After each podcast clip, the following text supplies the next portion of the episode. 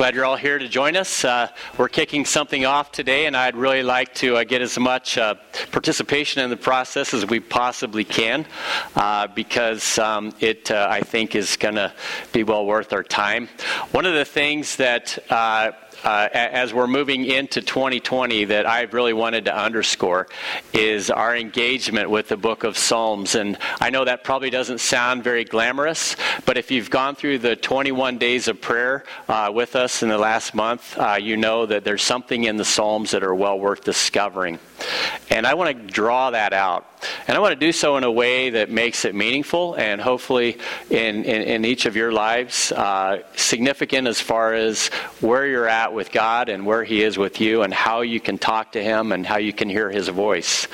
Uh, in the process of just kind of meeting uh, each other there before God's throne, um, I wanted to thematically uh, have as a point of sort of focus uh, the notion of of the superhero, especially um, a, a, particular family of superheroes called the Incredibles. Anybody familiar with the Incredibles? Okay. Uh, back around 2004, maybe 2005, I think, when we first moved out here, uh, they launched the first version of The Incredibles. And uh, after we watched it as a family, we really enjoyed it, and we were just hoping that you know they would come with a, with the with with the, with the Incredibles 2 very quickly. Well, if if you've been waiting like me, that didn't come out until what a couple of years ago, and when it did, it's sort of like, yeah, that that thing kind of had a moment, but now it's sort of passed. But what I noticed is that whenever it uh, it, it was it was rolled out again, um, there, there, there had been developments within the family. And one of those developments that maybe if you watched it like I have, there's been drama and family drama. And the things that happen in any life whenever you spend life together with other people for a length of time, it gets complicated. And sometimes it gets so complicated that we we don't know what to do with it we don't know how to address it, we don't know how to overcome it. And on the horizontal plane, whenever we're just talking about working through things with each other, that's one thing. But a lot of times our problems are so, well, they're so complicated or they are so beyond our capacity that we need divine help. We need God. And the thing about The Incredibles, I think, is interesting. Like any other CGI superhero uh, uh, storyline that you have on cinema is there's always an event that occurs that enables an ordinary person to become a person of immense capabilities that are just out of the ordinary. And it's that capacity that an ordinary person has that I want to focus on. And I want it to kind of come alive in your life and mine because I think there is something there. The Incredibles, whenever they were uh, first, um, you know, showing up on the screen, uh, it, it, really was a family dynamic that had happened as a result of some genetic aberration that occurred in, in, in a husband and a wife who now are producing children that have their own capacities in their own way that's very different uh, from the kind that they each have in and of themselves. And it's very intriguing for me because it, it, it, it parallels a lot what I see happening in, in our lives in the life of the church. For instance, ordinary people like you and I gather in a place like this and we start to connect with each other and we create a family. And in the process, as we do, we start to attend to that vertical relationship that we have with God. And through that, we find ourselves, well, seeing life differently. We find ourselves having uh, abilities to pray, to have the right attitude, to love other people even more than we ever have before we find ourselves growing in these capacities that we would never have grown in had we not been in this environment. There's something about this environment that's kind of like a gamma ray to a superhero before he became a superhero, and then after the gamma ray event, they, they were never the same. And I, I really want to see that happen in 2020 in the lives of our people. And oddly enough, one place that I think it can happen very well is in the book of Psalms. Now, the Psalms, interestingly enough, are something that probably everybody's heard of. They've heard of the 23rd Psalm and maybe a few others. And it's something that a lot of people have read and they're not really sure what to do about it, partly because, well, they can be very emotional. They can be pretty harsh. And at times they can just be crying out. And as we read them, they're almost too human feeling. And did you know that the Psalms were, from the standpoint of the people during the New Testament time, which would be hundreds of years after they were written, whenever they thought back on what the Word of God meant prior or what people read prior to them coming into existence with Jesus in their world, those people said, We're going to go back to the Psalms and we're going to discover God through the Psalms. Why? Because they saw Jesus go back and do exactly that. Did you know that Jesus quoted the Psalms more than any other book? And there's how many books are in the Old Testament? Anybody know? Anybody want to guess? 39? Does that sound right? Okay. All right. 39 books. And they said, the Psalms are our go to because they were Jesus' go to. And so when you read the New Testament, the Psalms are quoted more than any other book. So I figure that there must be something there. That must be the secret sauce for the church. Anybody have a recipe that you don't want to share? Anybody have a mom who has a recipe they don't want to share? Well, that's the way my mom is to my wife. She's like, "Tell me how to make your noodles." My mom's like, well, you need a half an eggshell of this, and you need a dab of that, and it's just indecipherable. Code language for I have the secret sauce and I ain't sharing. And sometimes that's the way it is, isn't it? You know that you've got something dialed in so well, and everybody's coming from all over to have it in. My mom's noodles, we travel to Illinois to have them. That's what people have on, on the menu. First item they check is, yeah, her, her noodles. And I don't know if she'll ever share what the secret sauce is, but whoever gets, whoever's bequeathed with that recipe, they'll be a powerful person in our family. They will have the ruling option to say, yeah, we're meeting at our house this time and next time and the time after. There's something about the secret sauce that changes everything. And for the believer, I truly believe that our secret sauce is prayer. Now, as simple as that sounds and as maybe cliche as that sounds, I, truly think that that's, that is where it's at. Why is that? Because by design, God has asked us to pray. The disciples asked Jesus to teach them to pray. And from our point of view, God's given us free will, and we try to do things on our own. And a lot of times, God will say, You just go ahead and do it on your own. And when we do, we find oftentimes what we can bring to it isn't enough. And Jesus prompts us, and He says, Why don't you pray? And see what happens. And we do, and we discover that there's a whole divine component that comes to bear upon that situation, and things do change. And I was just talking with a friend of mine about eh, surviving cancer. And I'm thinking of all the people that we prayed for.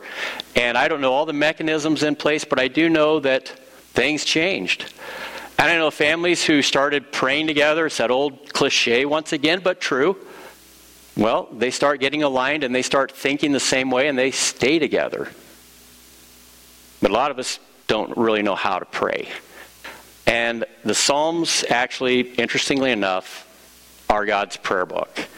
They are, well, let me just describe it this way. There's a man in the Bible who we've probably all heard of named King David. And what we discover about King David is that he's the one person from being a child to the, the day that he dies. We have a pretty open book description of everything that happened in his life. I mean, would you like that? Would you like for somebody to just kind of track along with you and all the events and episodes of your life? Uh, I just want to tell you these are going to be recorded so that 3,000 years later, people are going to be studying your life. I would say no thanks. But the thing that I found helpful about David's openness to do that is the truth of the matter is he's just a human being just like us. Now, he's a king, obviously, but he has feet of clay where he's made poor choices and he's suffered consequences and he's had his painful moments. And he's cried out to the Lord so many times that as he did, he started to write down what those cries were. And for the first, after Psalm 1, almost the first 40 some Psalms are just him writing his thoughts in poetic fashion about how it is that he brought whatever he was concerned about to the Lord. And what's so interesting about it is the Bible isn't really what I call an emotional book, but he's pretty emotional it's like everything that he says has some kind of emotional component, whether he's happy or whether he's sad, whether he is mad, whether he is just put off by somebody or he's feeling deep shame for things that he's done against people that he loves or the God that he serves. And he doesn't pull any punches, he writes it all down. Now, if if you guys in this room are like me, You've experienced that whole range of emotions, haven't you? And you know what it's like to cry out to God when you feel like He's not there anywhere to be found. And you know what it's like to celebrate whenever there's a blessing. And you know what it's like to feel betrayal whenever you, well, whenever you betrayed the Lord. And maybe somebody's done that to you. And you know all of those things that we're wounded by and traumatized by. This guy just wrote it all out there in pretty, I wouldn't say graphic language, but it's pretty explicit. He's not being using profanity, but he's just saying what's on his heart. And how he writes it, from the standpoint of myself, it just connects. It just makes total and complete sense. And I, have really pondered the Psalms for a long time. And one of my visions or dreams is I would love to have a year, and I think 2020 is a good year, where our whole church is reading the Psalms together and we're praying through the Psalms. And that's a pretty tall undertaking. But I found, I think, some hope whenever I, I saw so many people go through the 21 days and then ask me after that, well, now that I've established a three week habit of being in the, in, in the Word, and I've gotten up in the morning and prayed, and in my case, my, my wife and I were praying together, it's like, what do we do now that we don't have that guidebook anymore? So I did the equivalent of going down in the basement last week, and I put together uh, a prayer journal for Psalms 1 through 25. And it's a lot like the, the prayer journal we did for the 21 days. It's free, it's right outside the back door. Uh, Brittany put a whole bunch of these together, and I'd encourage uh, each family to take one before you go if you like. And essentially, just continue that habit of beginning your day. I mean, it got to the point where we, we stopped doing it, and then Mandy's like, you know what, my day was a wreck because I didn't. I'm like, yeah, me too. I didn't spend time with the Lord either. And she didn't even have to finish the sentence. And it became sort of a game changer because over time, as you do it, you realize no matter what the circumstances are that you're going through, there's something about starting your day off with the Lord that just changes your outlook and how you navigate things. And sometimes the day just goes better. And I'd like to see our people discover that experience through engaging with the Lord through the Psalms on top of everything else that you have going on in your life. Because I really believe it's a secret sauce for us. I truly do. Last year we kind of experimented with it. We had the elders gather and pray every every time they gathered, and then every every month we gathered here uh, as elders and prayed. And I I truly think it, it changed a lot regarding the spiritual temperature within our building and within all of the things that are happening here. Uh, I, I don't know how to say it anymore, other than it is it is just that important. Let me tell you how important it is. So last uh, month or so, my wife said, I'm going to a music convention in Cincinnati. And I don't really want to go by myself. Would you mind driving me down there? And I said, Well, that's great. How long is it going to be? And she said, Well, it's going to be Wednesday night through Saturday. And I'm like, Are we staying in a hotel? Yeah. Uh, are we having to pay for it? No. I'm like, I'm on it. So here we go. We get down there, and it's not what you think. I don't know what you're thinking, but it's not what you think. We had in the hotel room, uh, basically a desk, and it was a real long one with drawers on either end and a TV over here. I sat on this side with my computer. She sat on the other side looking at me with her computer, and she's working on her master's uh, online. And so every night when she got done, guess what we'd do? We'd go get a bite to eat, and I'd keep working on this, and she'd keep working on her master's uh, work, and then we'd crash, get up in the morning, do it all over again. And it was awesome. I was able to get this thing together. I told Brittany, I said, I will have it to you by Monday at 1.30. And, or not Monday, Friday at 1.30. And Friday at 1.29, I texted her and I said, guess what's finished? And so she printed it out for you guys on Friday. And then I, I re reviewed it last night, and I'm like, oh, I got a couple of typos. Oh, man. But if you can forgive that, I think this will help us in the process uh, to, to connect with the Lord into the psalm. So the things that I say is just a one page description of each psalm. And in this case, for the next month, starting officially on Groundhog Day, because why not, right? Because groundhogs are important and they're defining regarding our fate. And no, they're not. They're not. I, I asked people this morning, did the groundhog see a shadow? Don't know. I said, You're kidding me. So you have no idea what the spring is going to be like. They're like, Yeah, I kind of do. It's probably just going to be more of this. I'm like, You don't believe in the groundhog? And I started to get a little bit indignant. Then I realized something. What we're doing here is a little bit more profound than just trusting groundhogs for a possible or not possible outcome of our lives.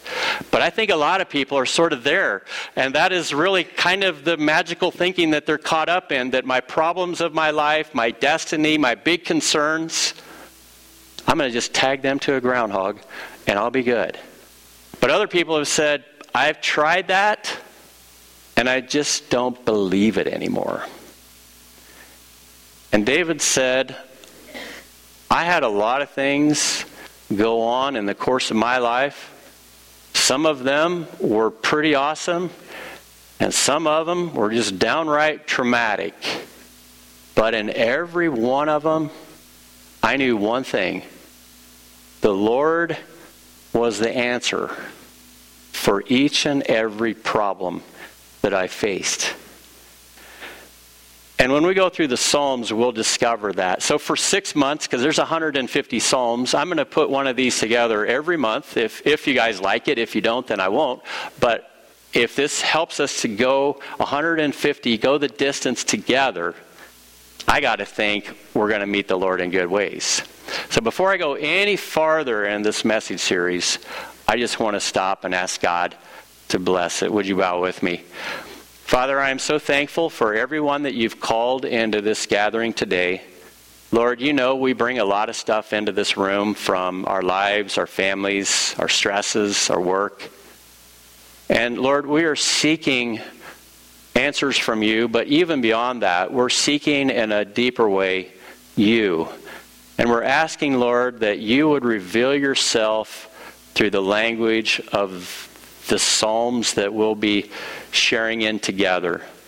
Father, we know that they are an expression of the language of David's heart, but some way, somehow, you've translated that into a way that we can just read them and see you. So help us to make that come alive together so that the questions that we have, the problems that we face, the things that just trigger us emotionally, we can bring before your throne and know that you hear us. Bless this series that we're going through and bless 2020 in the lives of everyone here as we center it on you, Lord. In Jesus' name, amen. Well, I'm just going to start right out of the gate with Psalm 1. In this psalm, which we're, uh, we're going to be reading up on the screen, It's a description of a guy that has to make a choice, or a gal. That really is what it's all about. And you have to settle this before you can even go into the rest of the Psalms. You have to decide one of two choices. One is, I'm going to follow God into the Psalms and let them lead where they may. Or the second one is, I'm just going to take my chances apart from the Word of God and see how it goes. And I don't know about you, but, but I've been in that place where I've taken my life decisions and I've started to process them without any help from God or asking Him. And a lot of times later on, I'm like, it felt like the right decision at the time, but in hindsight, it just made horrible sense. And the psalmist says, here's where we begin to get it right. He says, Blessed, there's only six verses. Blessed is the man. And I just want to underscore that word blessed real quickly because it is an important Bible word. When you see that word blessed, it's almost worth underlining. It is so critical to the understanding of the Bible that it should be mandatory that we do a remedial class on blessing. I mean, that's how the whole creation begins with the notion that God wants to bless it so that inside of it, where we dwell, we're blessed in it. And God's whole idea is probably very similar to the idea that we have when we bring children into the world. We want them, we want to see them do well. And God looks at you and I and He says, I want to see you do well, but I also realize this you're not always gonna. And chances are it's because of a choice that you made between one of two choices.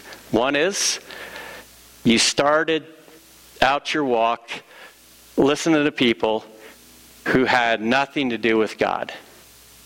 Or standing at the water cooler next to people who were gossipy, who were negative, who just had a view of life that, well, just felt kind of fatalistic, like, I can't ever get ahead. Or the seat of scoffers, where you're sitting down with them and you're having a long conversation about what's happening in your world, and they're weighing in on it without any reference from God whatsoever. And it's just a fine way of describing how you and I are social creatures.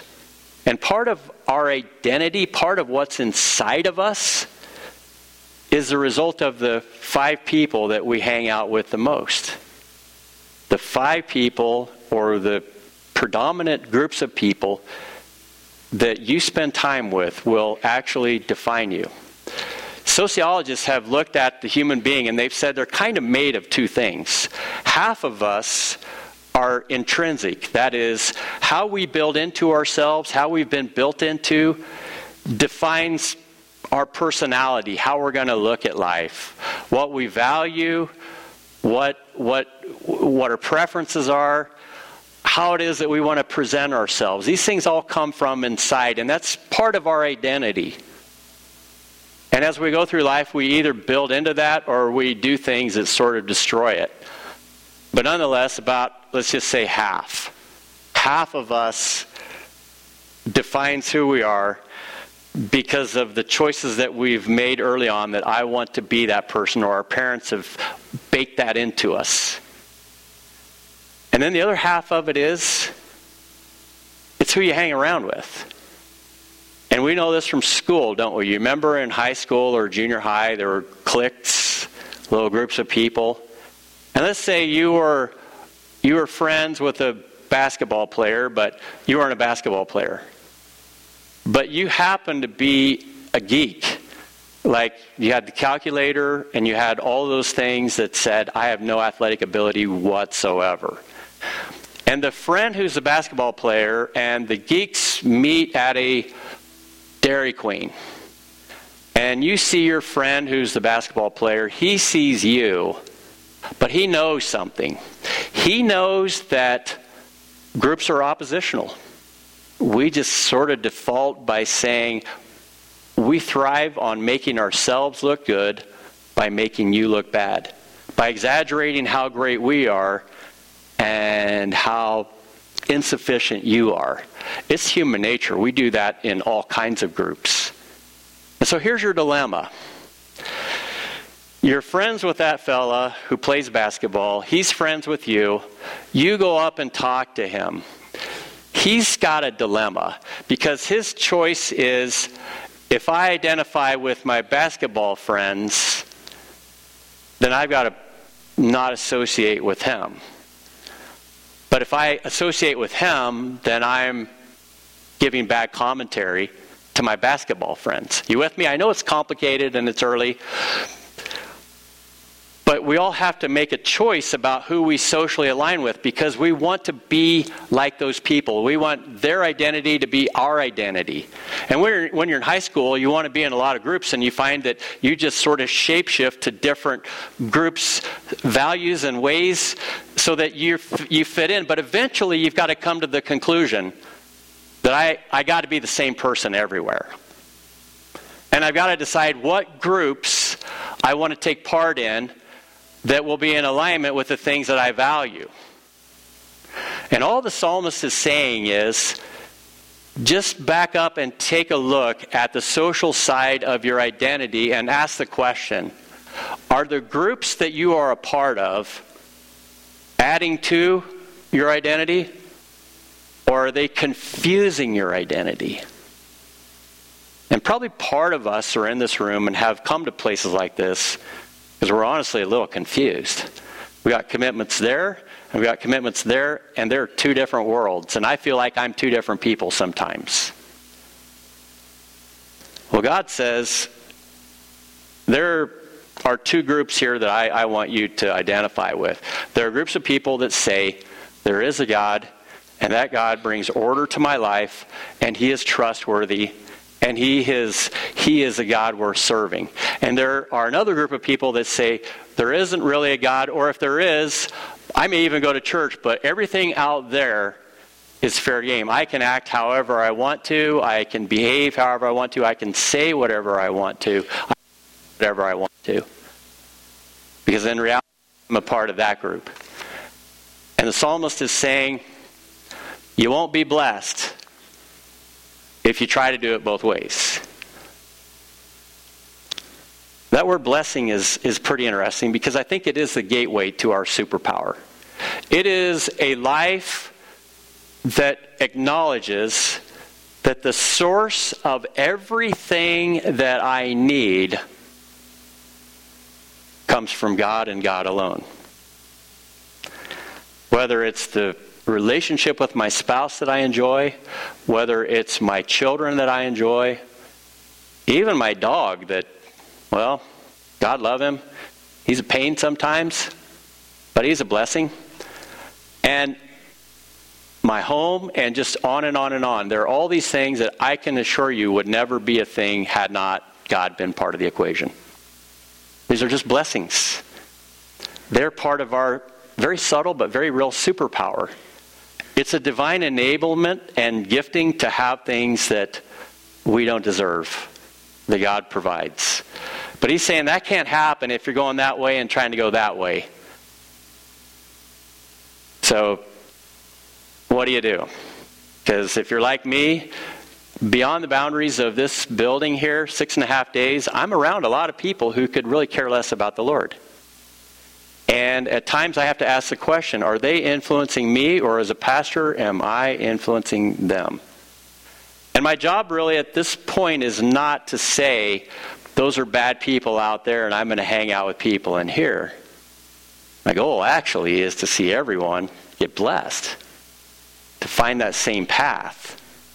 But I have to decide who I keep company with because they're going to bundle stuff into my identity that I got to carry around with me. So, what do you do? Well, the psalmist says this start here. Be like the tree planted.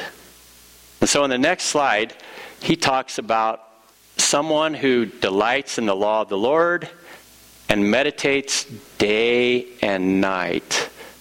He is like a tree planted by streams of water that yield fruit in its season.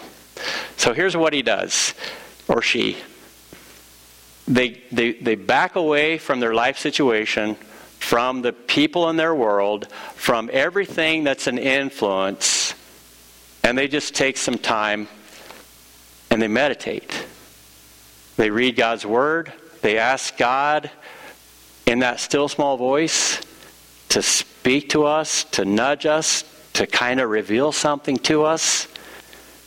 And then God says, when you do that, that starts to affect who you become. It starts to define you. It starts to really just give you a certain distinct quality. And he compares it to a tree.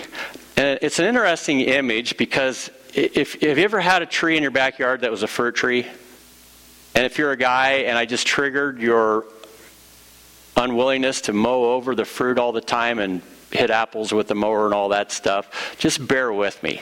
Every tree has its own fruit for sure, and a lot of us have had apple trees, we've had pear trees, we've had walnut trees, and they each have a different kind of fruit altogether. And those trees are by design made to bear a certain kind of fruit. And you and I, interestingly enough, if we follow the Bible closely enough, you'll find that there's a tree almost in the background of every story for whatever reason.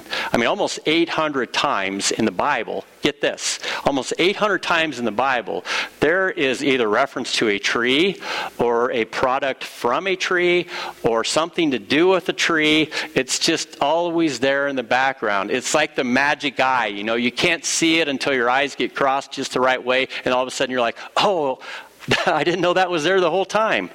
And maybe you don't know what I'm talking about. But it's just the ability to see something that you hadn't seen, but it's been there the whole time. The tree planted by streams of water, the psalmist is saying, You remember that tree? You know, the one even in the garden. The tree that had so much to do with our story and and the aftermath of being kicked out of the garden, the tree's right in the middle of that.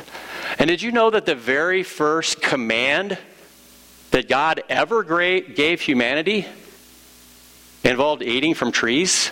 I mean, we think of it as not eating from trees, but the very first command is to eat.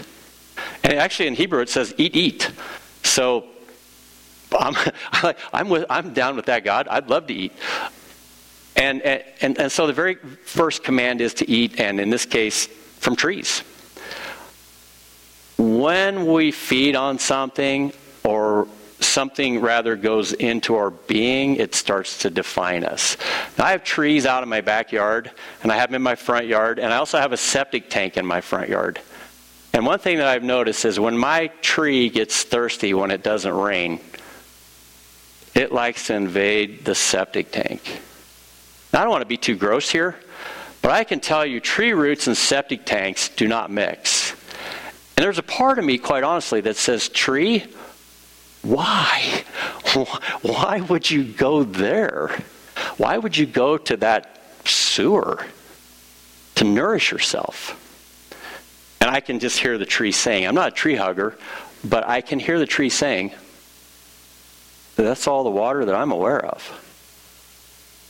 And maybe we've been sourcing our being and watering our spirit in places other than the clean, pure water of God. It says he is like a tree planted by streams of water, where there's just an unending supply of goodness that enables us to be hydrated. And what he's talking about is just a profound image that defines your life and mine in so many ways, and one of them is we all have to have a source. We do. But we got to decide what is going to feed who we are. And the psalmist says right out the gate, you should perhaps start with the things of God and start meditating on the things of God. And it will begin to shape you. There's just one other word here I'd like to focus on with the tree imagery, and that is every tree has a fruit that is defined by how that tree is genetically programmed. And it doesn't change. The pattern in your mind of an apple is the same no matter what apple tree you're looking at. Same pattern. Same with a, a pear and same with a walnut. And when the Bible uses the word fruit, oftentimes it's referring to a pattern that comes out of your life. You know, something that you start to see that, yeah, this is, whenever I get stressed, this is my go to. Whenever I get angry, this is what I do. Whenever I'm frustrated with somebody, this is how I confront them or don't confront them. Whenever I feel desperate and I don't know what to do, this is what I do. That's my pattern. And what the person who sources their life does is they start defining God as that source. And in each of those situations that we face that put our backs against the wall, God starts to show us what our pattern needs to be. And one of the most important ones, just out of the gate, is prayer. And he tells us that in its season, because how many of you pray a prayer and then the next day God doesn't answer it, and then you say to yourself, I asked God and he didn't do anything about it? Now, if my life wasn't too complicated, that'd probably be a pretty easy thing. But if I pray a prayer like, I'd like for my wife and I to get along better, I'd like for my kids to, to grow in a certain way. I'd like for the people in our church to be healthy. Do you think God's going to say, Leonard, tomorrow when you come in, everything that you asked me to do is done? And there'd be a part of me that would say, uh uh-uh. uh That, that can't be because it takes a while for things to happen. And if you just imagine what God sees when He looks at us, I like to think of it like an orchestra, where each of us has our own unique descriptor. And when we're all going the same way, and God is the conductor, and we're playing our instrument however it is that He calls us to do it, and God is saying, You guys over here, you are, you guys look like trumpet people. You guys over here, you guys, piccolos. Over here, we got the sax. Over here, we have percussion. And over here, we have the flute section. And just bear with me, okay? I'm the only musically challenged person in my whole family. I married my wife because I couldn't play an instrument. Okay, it's out there. You, you happy now? Okay. But when God's a conductor, He just takes the uniqueness of who we are and He brings it into a symphonic representation because we've rooted ourselves in Him. We've sourced ourselves in Him. We've aligned our life with Him.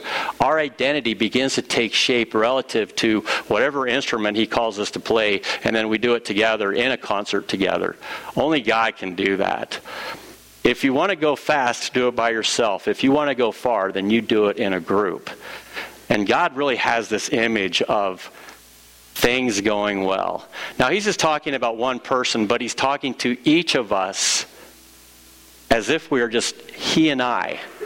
But he's telling each of us this so that what is the end result is good, that we prosper. And I'm not talking about health and wealth here where you're saying, I prayed this prayer, I sent money into a guy, he gave me a prayer shawl, I'm a millionaire. I'm not talking about that.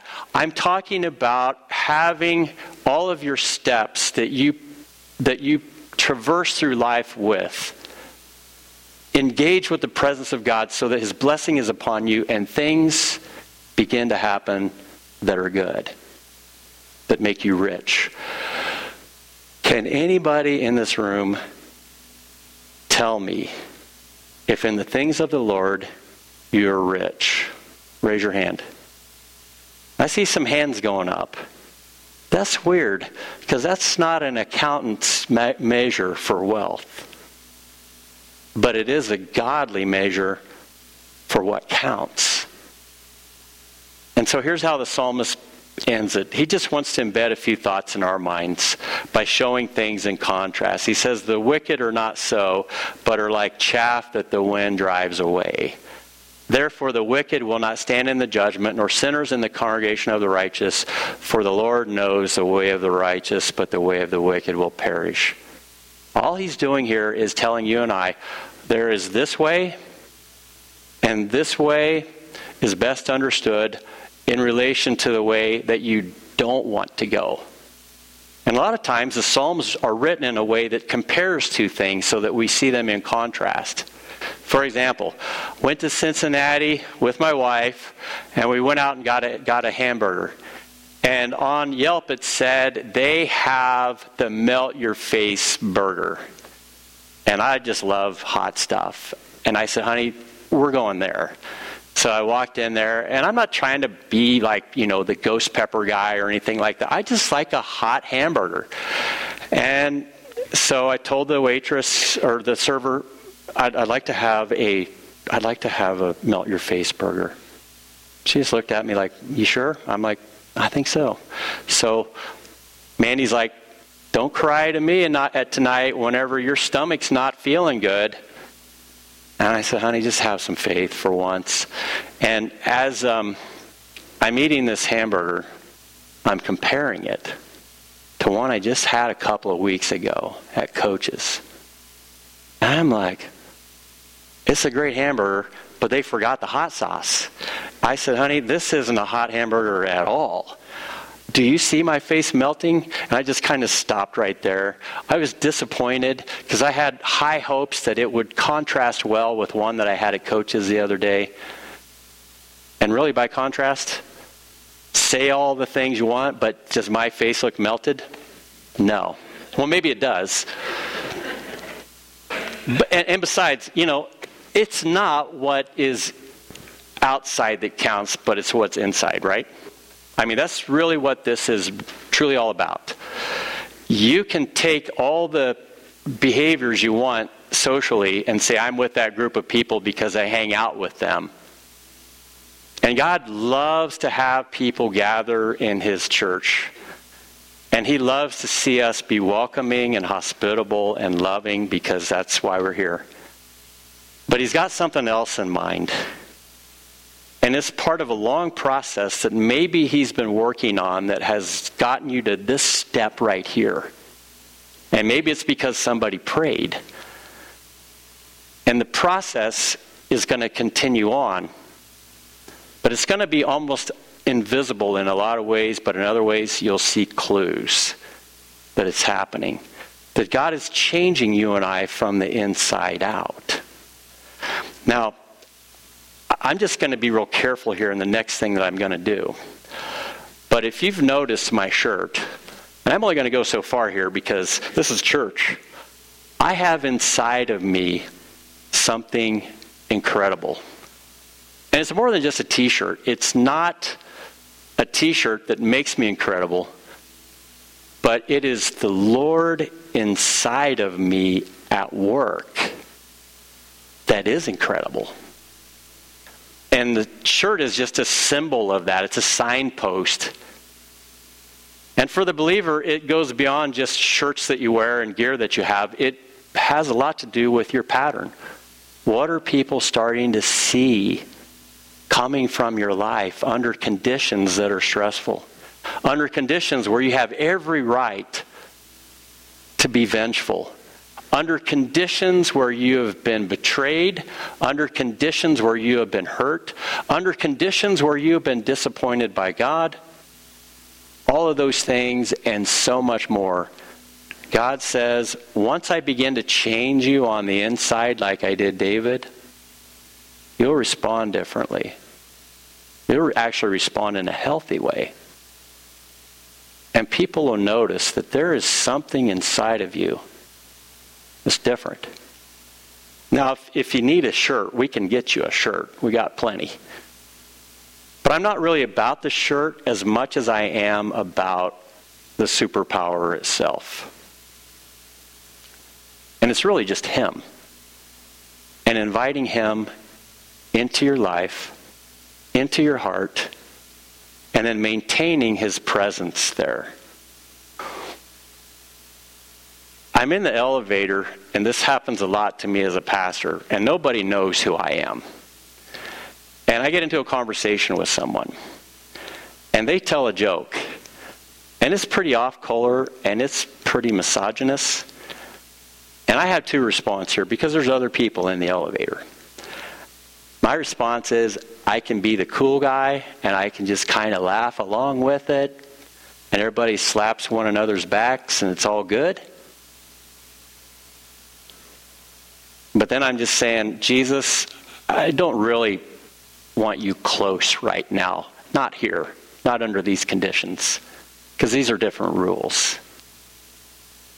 And Jesus may be saying, whether you're standing in an elevator, whether you're sitting with people that say if you want to get ahead in life, you have to play the rule, you have to play by, by, by our rules. Or if you're just walking alongside people that are just going with the crowd. You have to decide what group are you connected to? And every group has a prototype that defines or embodies everything that that group represents, according to sociological theory, and I believe it. And Jesus is our prototype. He is the one who embodies and defines everything that a human being is supposed to do and be. And he does it in a way that shows complete and total dependence on the Father. And that's why I think he read the Psalm so much, is because it was his way of doing what the church has since done, of connecting with the Father through the words of the Psalms.